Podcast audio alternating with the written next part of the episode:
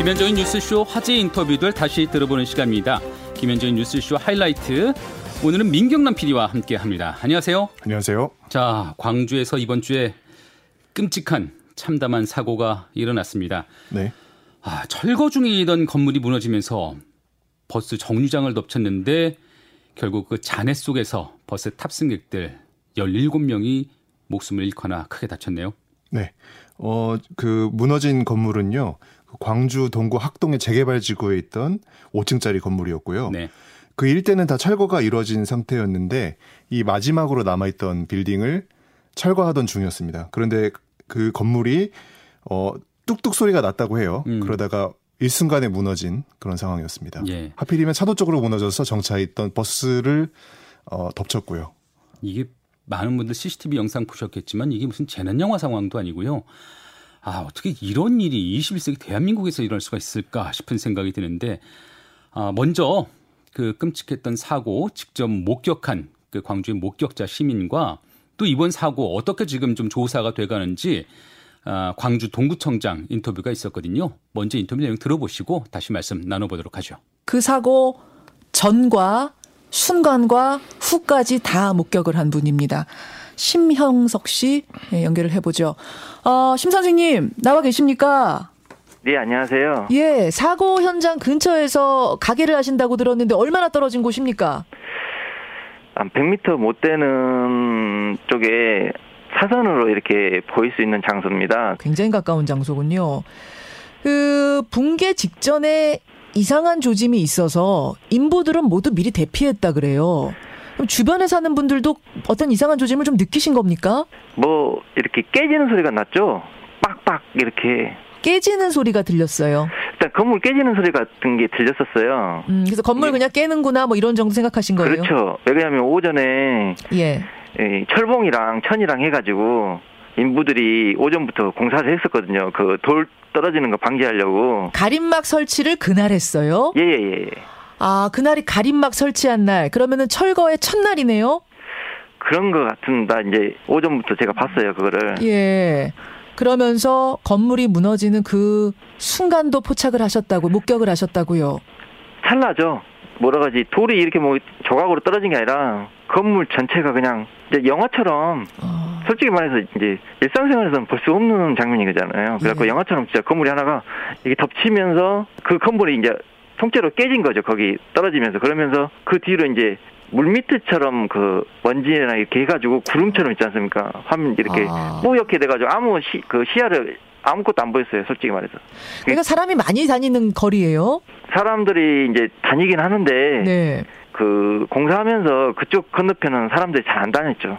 아, 지금 저희가 사진도 보여드리고 있습니다만 지금 그쪽 블럭이 건물이 남아있는 게 없어요. 다 재개발을 위해서 건물을 헐어놓은 상태네요. 예, 없고 그거 그 건물만 하나 남았어요. 큰 게. 근데 왜 거기에 버스 정류장은 그대로 남아있었을까요? 저도 이제 그게 좀 그렇죠. 버스 정류장을 폐쇄를 하든지 예.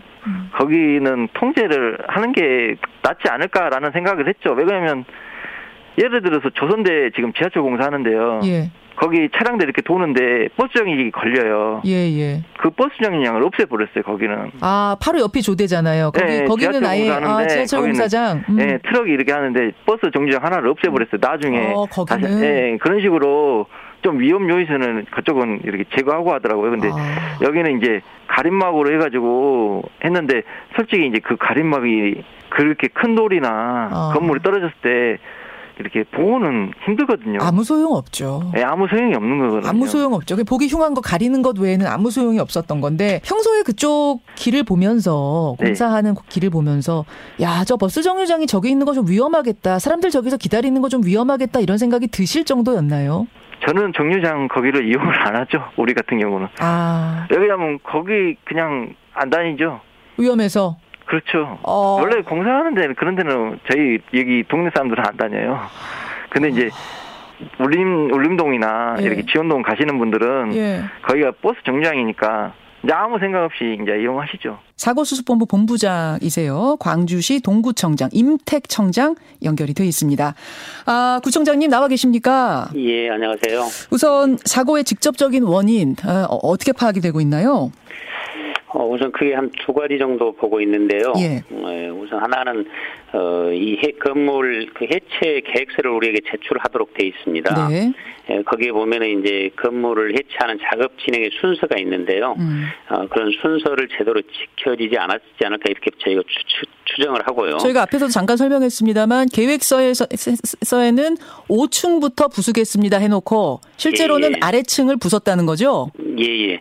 그러니까 이제 이건 사실상 건물을 해체할 때 일반적으로 적용도 해야 되는 매뉴얼인데 네. 에, 그런 부분들이 제대로 지켜지지 않았지 이렇게 판단을 하고요. 음. 이제 직접적으로 보면 이제 그 건물을 해체하기 위해서 이제 그 성토대 흙을 쌓아놓는데요. 네. 네, 여기 계속 이제 물을 뿌리고 그런 과정에서 이 옆에서 하중이 건물에 미치면서 네. 어, 붕괴되지 않았을까 이렇게 지금 저희는 판단을 하고 있습니다. 그 해체 계획서대로 하지 않아도 구청에서는 알 방법이 없습니까?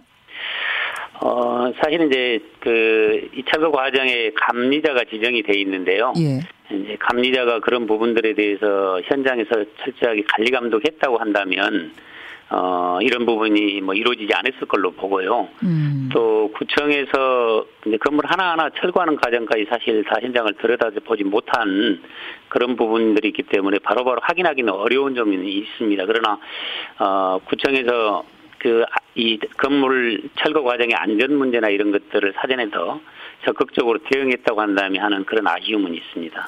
네.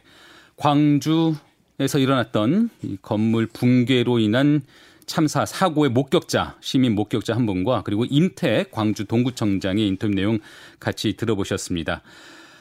아, 이게 붕괴 직전에도 이상한 조짐이 분명히 있었다는 거 아닙니까? 인근 주민들에 의해서 공사 현장이 위험한 것 같다라는 민원이 여- 여러 차례 들어간 적이 있었습니다. 음. 그리고 이 붕괴가 일어나기 조금 전에 건물에서 뚝뚝 소리가 났었다. 앞에서도 말씀을 드렸는데 음. 뚝뚝 소리가 났었다. 그래서 그 현장에 있던 인부들은 급하게 대피를 하면서 가까운 인도까지는 통제를 할 수 있었던 상황이었거든요. 네. 그런 그러니까 아주 더 미리 민원이 들어갔을 때 현장에 대해서 감독을 좀 철저히 했거나 아니면 그 조금이라도 빨리 그 현장에 소리가 날 때 인부들이 조금 먼저 나가서 도로 통제까지 만약에 할 수 있었다면 큰 사고까지는 막을 수 있었지 않나 하는 생각이 듭니다. 그러니까요. 뭐 여러 가지 문제들이 엉켜 있었겠지만은 최소한 며칠 전에 예방 조치를 취할 수도 있었고 네. 또 사고 직전에라도 네. 재빠른 조치가 있었다면 사람 목숨을 살릴 수도 있었던 그런 상황이거든요. 그렇습니다. 그리고 제일 또 근본적인 것 중에 하나는 이 해체 공법이 제대로 지켜지는지를 확인하기 위한 원래 감리 어, 업체가 있거든요. 네. 그래서 감리 인원이 현지 현장에 나가서 이거를 감시를 했어야 되는데 현재까지 확인된 바로는 현장에 감리사가 없었습니다. 제대로 하지 그 조치도 제대로 이루어지지 않았다라는 것이고. 네, 그래서 그런 상황이었기 때문에 어, 해체 순서도 제대로 지켜지지 않았고요. 음. 그리고 안전 조치도 제대로 이루어지지 않은 상황에서 일순간에 벌어진 사고였습니다. 네. 2019년에 서울 잠원동에서 마찬가지 사고가 있었습니다. 건물이 무너지면서 그때도 사람들이 죽거나 다치거나 그런 사고가 있었고 그때도 재발 방지책이 논의가 됐었는데 똑같은 사고가 광주에서 또 일어난 거예요. 네네. 아, 이번 사건 원인 철저히 좀 밝혀야 되겠고요. 또 책임질 분들에게는 강력하게 또 책임을 물어야 되겠지만은 정말 이런 후진국형 사고들 더 이상 일어나지 않게끔 하는 확실한 좀 제도적인 장치가 좀 마련됐으면 좋겠네요. 그렇습니다. 자, 이번엔 정치권 소식도 살펴보도록 하겠습니다. 어, 국민의힘의 새 당 대표 어제 뽑혔죠. 결국 이준석 후보가 압도적인 어, 득표율 지지율로 국민의힘 제1야당의 대표가 됐는데 30대 영선의 돌풍 결국은 어, 그 기대대로 당 대표로 선출됐어요. 어, 이준석 당 대표인데요, 이제. 이제 당 대표라고 불러야 됩니다. 그렇죠. 전 최고위원이라고 얼마 전까지 불렀었는데, 네. 이준석 국민의힘 당 대표, 어, 합산 42%의 득표율로 당선이 됐습니다. 그래서 당 대표가 됐고요. 어, 지금 영선이라고 말씀을 하셨는데, 네. 지금 경쟁자들은 다 이렇습니다. 나경원 의원 같은 경우는 사선 의원 출신, 그리고 주호영, 조경태 의원은 오선, 오선이시고. 네, 그리고 아, 홍문표 의원도 사선이거든요. 이런 네. 중진들을 일순간에도 제치고 그것도 예. 큰 격차로 맞습니다. 그래서 30대 보수 정당 당 대표가 나왔다라는 거, 음. 어, 이거는 한국 정치사 일대 사건이라고 볼 수 있을 것 같습니다. 그러니까 이게 국민의힘만의 문제도 아니고 정치권의 문제도 아니고 네. 우리 사회에 크게 좀 여러 가지로 의미가 있는 사건이 아닌가 싶어요. 네네. 이준석 당 대표 지난 월요일 날 이제 후보 시절에 김현정의 뉴스쇼의 마지막 인터뷰에 나와서 어, 아직 선출은 안 됐지만은 앞으로 당을 어떻게 운영할까에 대한 여러 가지 얘기들을 한번 풀어놓은 적이 있거든요. 그 인터뷰 먼저 들어보고 또 말씀 나눠보도록 하죠. 지난주 이 시간에 제가 당선 가능성 질문했을 때 한 50%뭐 반반 본다 이러- 이러셨잖아요. 예, 예. 예, 일주일간 전국을 쭉 돌면서 느낀 지금의 분위기, 지금의 판세 어떻게 보세요? 저는 이기는 가능성이나 이런 것에 대해서는 별로 그 언급하고 싶지 않은데요. 아. 다만 국민들의 열망을 보니까 어떻게 이기는 것이 중요하겠다는 생각하게 됩니다.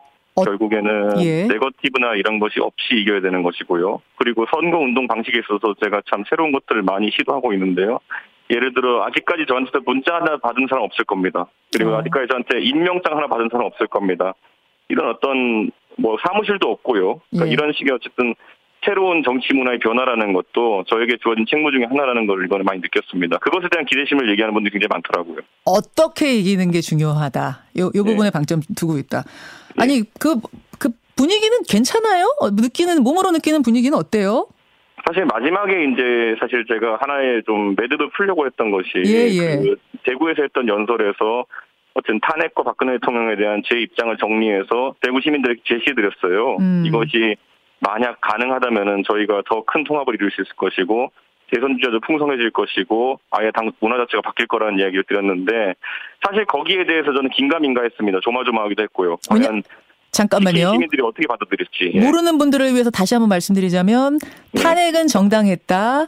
네. 아, 사면 반대한다. 요 입장을 분명히 하신 거죠? 그렇죠. 예. 그래서 이제 대구 경북 지역에서 그 부분에 대해 가지고 지금 돌파하려다가 돌파하지 못한 정치인들이 많거든요. 음. 근데 과연 이번에 그것이 가능하다면은 저는 내년 재선이 굉장히 희망적이다 이런 생각으로 사실 시도한 것인데 이번에 여론조사 나오는 것들 보면은 그 발언 이후에 오히려 대구 경북 지역에서 좀 많은 지지세가 몰리는 것 같아가지고 고무적이고 또 보수 개혁의 선봉에는 또 보수의 중심이었던 대구가 설 수도 있겠구나 이런 생각을 하게 됩니다. 아, 나경원 후보가 지난 금요일에 이렇게 주장을 했습니다.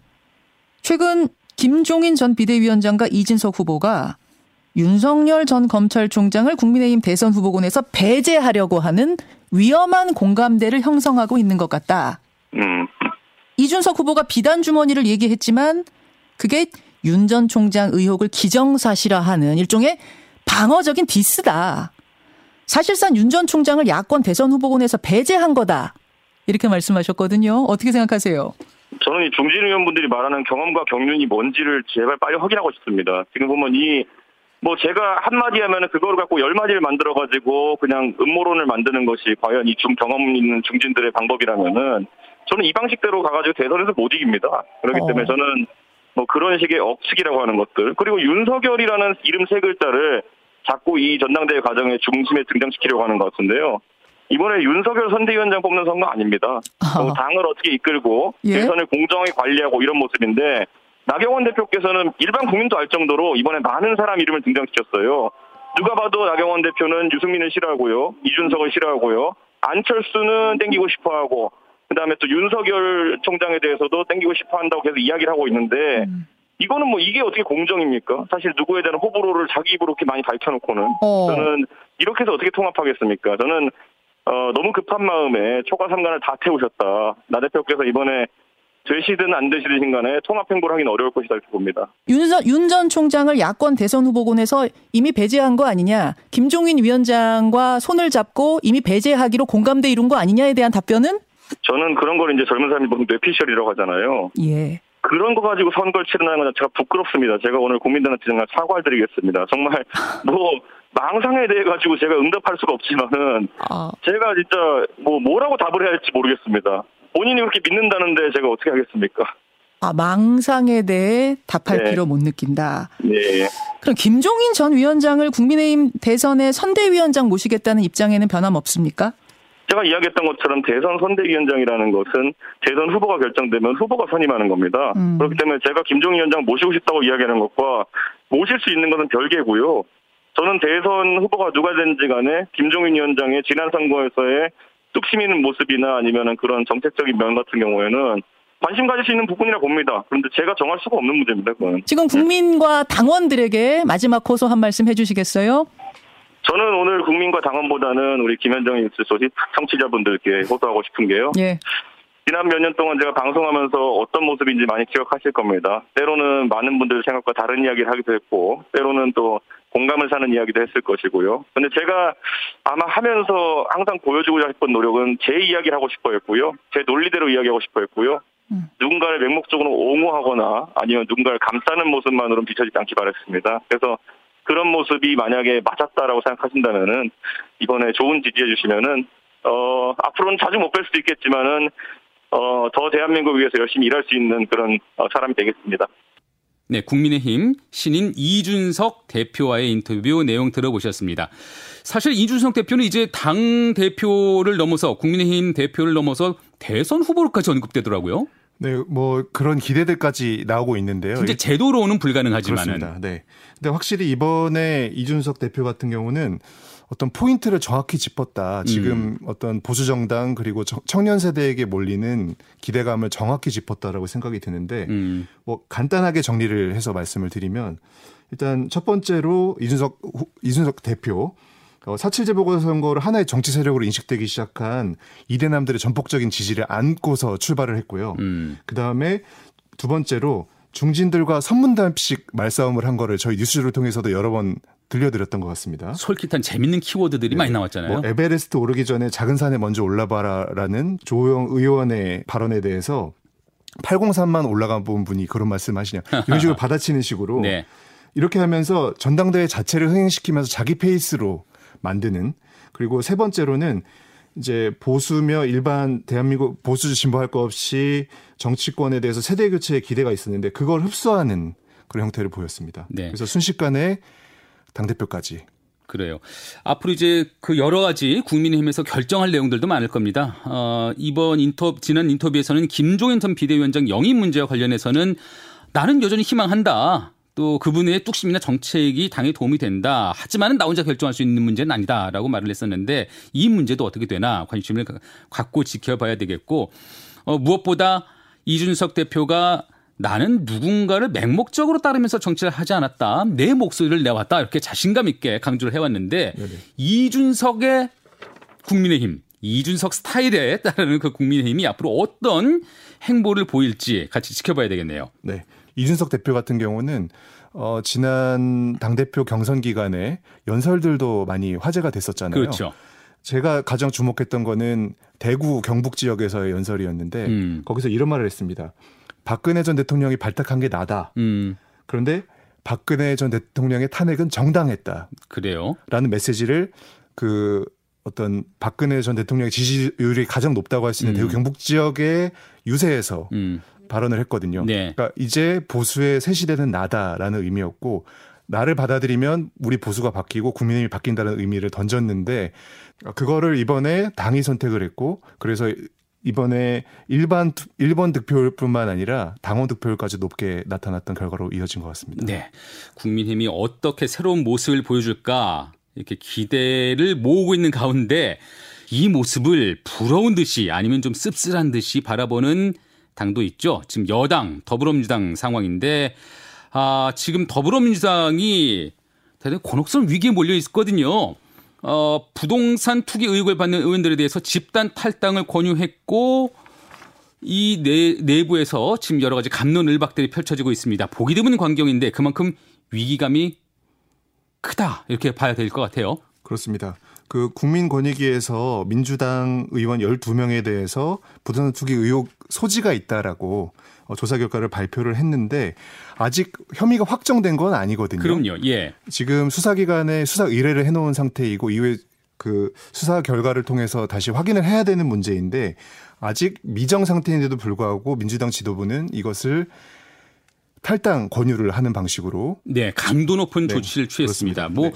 그에 대해서 이제 당사자들, 당사자들은 대부분은 반발하면서 어 내가 이런 혐의를 받을 이유가 없다. 충분히 소명하면 풀릴 일인데 당에서 과도하게 조치를 했다 이렇게 좀 반발하는 모습, 목소리도 나오는 것 같아요. 그렇습니다. 이 결과 발표 후에 12명의 의원들 지금 부동산 투기 의혹이 있다고 한 12명의 의원들은 각각 해명 자료를 내놓고 있었고요. 네. 그중에서 우상호, 김한정, 김혜재, 오영훈 의원 이렇게 4명은 탈당 거부를 하고 있는 상태입니다. 그래요. 자, 그럼 이 상황 어떻게 좀 봐야 될지 어, 결단을 내렸던 더불어민주당 송영길 대표 그리고 의혹을 받고 있는 더불어민주당의 김한정 의원 인터뷰를 한번 차례로 들어보시고 다시 말씀 나눠보도록 하죠. 당대표 취임 후에 이제 한 달 지났습니다. 어, 참 많은 일들이 한 달인데 저는 꽤 오래 지난 느낌이에요. 예, 예. 참 많은 일들이 예, 있었어요. 예, 마음고생도 많이 하셨죠. 네. 예. 가장 최근에 벌어진 일은 이제 12명 의원들에 대한 탈당 권유였습니다. 네. 그, 솔직히 저는 말씀드리면 그렇게 바로 탈당 권유라는 결정이 나올 줄 몰랐어요. 네. 명단 공개까지도 그날 갈, 가겠나? 그 네. 그 생각을 좀 했었거든요. 네. 네. 어떻게 탈당 권유를 바로 결정하게 되셨을까요?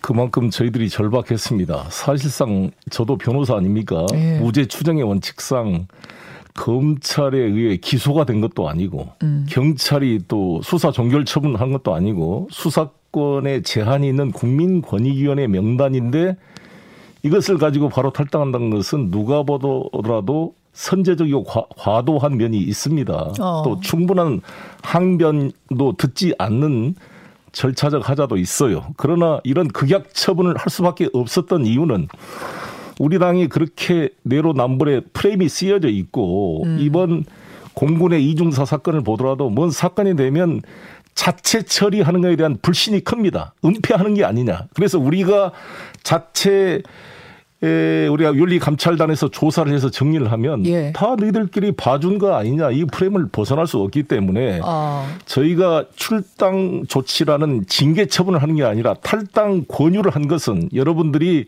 억울하겠지만 경찰에 가서 특수사 수사범에 가서 같은 일반 국민과 동일한 입장에서 음. 충분히 소명을 하고 혐의를 벗으면 돌아오십시오라고 할 수밖에 없었습니다. 아. 특히 저는 전날 언론에도 보도됐지만 우상호 저와 40년 친구의 명단이 들어있는 걸 저만 알고 있었습니다. 네. 최고위원들은 블라인드를 해서 마지막 결정 때까지 그 이름을 공개 안 했습니다. 진짜 안 알려주셨던 진짜 안 거예요?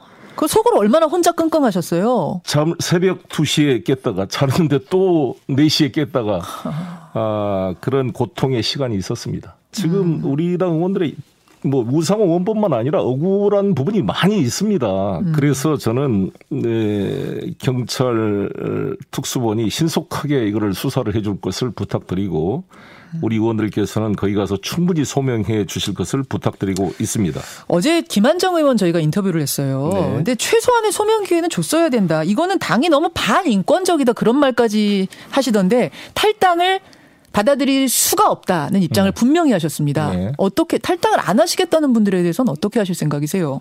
아마 저는 이제 여론과 당원들의 의견이 모아지면 다 그분들이 이 당을 걱정하시는 분들이기 때문에 저희 지도부의 고충을 이해하실 거라고 봅니다. 지금 시간은 너무 억울하기 때문에 이 기회를 통해 인터뷰를 통해 자신의 항변을 말하는 것은 불가피하다고 봅니다. 저도 그런 입장이라면 그렇게 했을 것입니다. 예. 그러나 하루 이틀 시간이 지나면 왜 우리가 이렇게 할 수밖에 없었던 것인가를 음. 이해할 것이고 공천을 탈락시킨 것도 아니고 국회의원직을 박탈한 것도 아닙니다.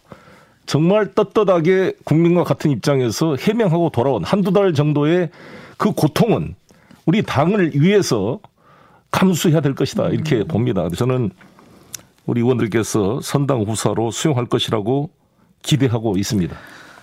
아, 어제 그 최고위 명단 발표 전까지는 전혀 모르셨던 거예요? 네, 몰랐습니다. 일체 통고나 뭐 설명이 없었습니다. 음, 그 명단 안에 들었다는 것도 없었고 소명을 할 기회도 없었고요. 예.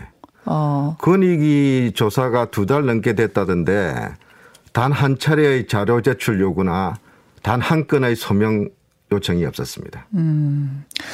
미공개 정보를 활용했다라는 것의 구체적인 내용이 뭔지 다시 말해서 어떤 부동산이 문제가 된 건지도 그러면은 지금 직접적으로 못 들으셨어요? 직접적으로 못 들었고요. 제가 당 지도부에 물어봤습니다. 예. 사후에 어제 예. 그일 이후에 도대체 권익위에 무슨 근거로 업무상 비밀이라고 이야기했냐?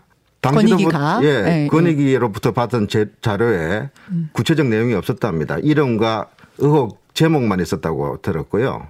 아. 당 지도부도 솔직히 이 내용 파악 못했, 을 거라고 생각합니다.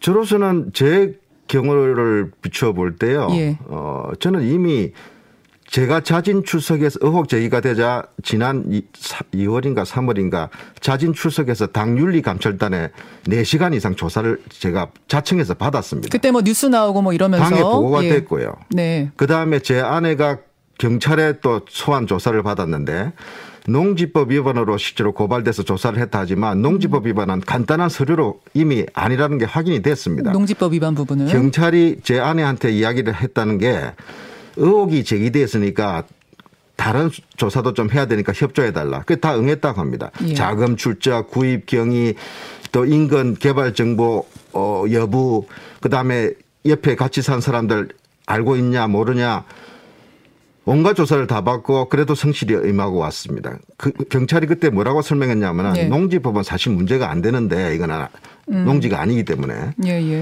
어, 의혹이 제기되니까 부실 조사 나중에 문제가 생길 수 있으니 이해해달라. 이렇게 이야기를 했습니다. 말이 안 되는 게요. 왕숙 신도시 발표는 2018년 12월이고요. 제 아내가 땅을 구입한 건 그로부터 1년 7개월 뒤, 뒤입니다. 어. 뭐 미공개라고 할 수도 없고 그 다음에 뭐 개발 이익을 보고 인근에 구입하지 않는 인근이 아닙니다. 그래서 제가 궁금한 게 국민권익위 조사단이 과연 현장에 한 번이라도 가봤는지 이거 밝혀야 된다고 생각합니다. 저는 당 지도부 고충 이해합니다. 부동산 민심 악화로 지금 몰려 있고 LH 사태로 국민들이 지금 붕괴하고 있는데 국회의원들이 소속 국회의원들이 의혹 대상에 올랐다. 우리가 한만 결백을 주장하고 조사를 해봐야 내로남불 안 믿어줄 거다. 그러니까 고육지책이다. 이 이야기 아닙니까? 예. 좋습니다. 그러면은 그 고육지책을 하는 과정과 절차가 있는 겁니다. 음. 공당이고 민주정당입니다. 그걸 그런 과정 절차를 생략하고 떠넘기기식으로 미안하지만 일단 나가서 살아 음. 돌아와라. 이게 이건 이런 당 지도부가 아니죠. 어. 왜 당을 그러면서 당을 지도를 하겠다는 겁니까? 인권 침해입니다. 절차적으로 문제가 있습니다. 과정을 생략했습니다. 그리고 이거는 정치적인 고려 고 려입니다. 이렇게 정치적인 고려라고요? 예, 정치적으로 이렇게 해서 무슨 민심이 달래집니까? 저는 이거 이것 자체가 그래서 졸속이고 잘못된 결정이라는 겁니다. 수사 당이 정상적으로 예. 가동되는 당이면 내로란벌 뭐라고 하더라도 당이 스스로 윤리감찰단도 있습니다. 음. 철저하게 조사를 하고 조사한 결과에서 당이 판단해서 지도부가 판단해서 이거 문제 있다면 당이 스스로 고발해야 음. 됩니다. 지금 부동산 예. 문제는요. 예. 예. 국회의원 때려잡고 면제부 받는 사안이 아닙니다. 문재인 정부 초기에 문재인 대통령 눈과 귀를 가리고 잘못된 정책을 음. 만들고 의기양양했던 그 정책 책임자들 다 어디 갔습니까? 음. 그 사람들 색출해 가지고 조사해야 됩니다. 다음 대통령이 되겠다는 사람은 예, 예. 그런 사람들을 하고는 나는 그런 길을 안 가겠다고 선언하는 예. 사람이 돼야 된다. 그렇게 당이 당을 이끌어야지 세상에 이런 이런 식으로 여론 무마형으로 음. 저, 저, 호도를 해가지고 되겠습니까? 그래서 제가 이게 이번 이 당의 결정이 잘못됐다는 겁니다. 네, 더불어민주당 송영길 대표 그리고 부동산 투기 의혹으로 지금 탈당 위기에 몰린 김한정 의원과의 인터뷰 차례로 들어봤습니다. 어, 송영길 대표 입장에서는 지금은 가혹하게 느껴도 당사자들이 선당 후사의 관점에서 수용할 것이다. 그리고 이제 국민의힘도 같은 잣대를 받아야 된다. 이렇게 강조를 했는데 근데 김한정 의원 입장에서는 아직은 스스로 탈당할 생각이 없다. 이렇게 선을 긋고 있네요. 이게 무슨 사또 재판이냐고 하면서 그렇습니다. 지금 김한정 의원은 어, 혐의를 받고 있는 게 미공개 정보 이용 의혹인데요. 그러니까 진, 진전읍, 남양주 진전읍 파련리 포천 근처에 있는 230평 창고용 부지에 대해서 음. 어, 미공개 정보를 이용해서 어, 이걸 그 구매를 했다라는 의혹을 받고 있는 건데 본인은 그런 적이 없다라고. 그러게요. 예, 지금 아직 혐의가 확정되지도 않았고 소명 기회도 주지 않고 탈당하라고 권유를 하는 게 어딨냐라고 크게 반발하고 있는 상황입니다. 네. 그럼에도 불구하고 당 차원에서는 강도 높은 조치를 취했는데 근데 이제 공은 국민의힘 야당에게로 네. 넘어가는 모양새예요? 맞습니다. 지금 국민의힘도 전수조사를 국민권익위에 민주당에 준해서 요청을 해놓은 상태인데요. 흥미로운 건 지금 국민의힘이 101명이기 때문에 한 명만 빠져도 개헌 저지선이 무너지는 상황입니다. 음. 그래서 만일에 어, 투기 의혹이 있는 의원이 조사 결과 나온다고 하더라도 민주당과 동일한 수준의 조치를 할 수 있을지가 의문부호가 붙는 상황 입니다. 그래요. 지금 이제 야당은 국민권익위원회 전수조사, 민주당과 마찬가지 잣대를 또 받아야 될 것이고 또 이제 여당 입장에서는 이미 투기 의혹을 받는 그 의원들 이제 경찰이 본격적인 수사를 하겠죠? 네, 그렇습니다. 이제 본격적인 수사가 들어갈 거고요. 어, 그 결과를 좀 지켜봐야 될 것 같습니다. 예. 네. 이 상황 어떻게 정리가 될지 같이 한번 지켜보도록 하죠. 자, 오늘 말씀 여기까지 듣도록 하겠습니다. 감사합니다. 지금까지 김현정 뉴스쇼 하이라이트 민경남 PD와 함께했습니다. 36살 제1야당 대표의 탄생에 우리 사회가 술렁이는 것 같죠? 그러나 얼마 전에 우리는 75살 여배우의 메시지에 경탄하며 가슴 뭉클해지기도 했습니다. 결국 중요한 건 나이가 아니라 자기 생각을 바탕으로 얼마나 다른 이들과 소통하고 공감하는가 하는 점이겠네요. 토요일 아침 뉴스 총정리 김정은의 주말 뉴스쇼 오늘 준비한 소식은 여기까지고요. 저는 다음 주 다시 찾아뵙겠습니다. 감사합니다.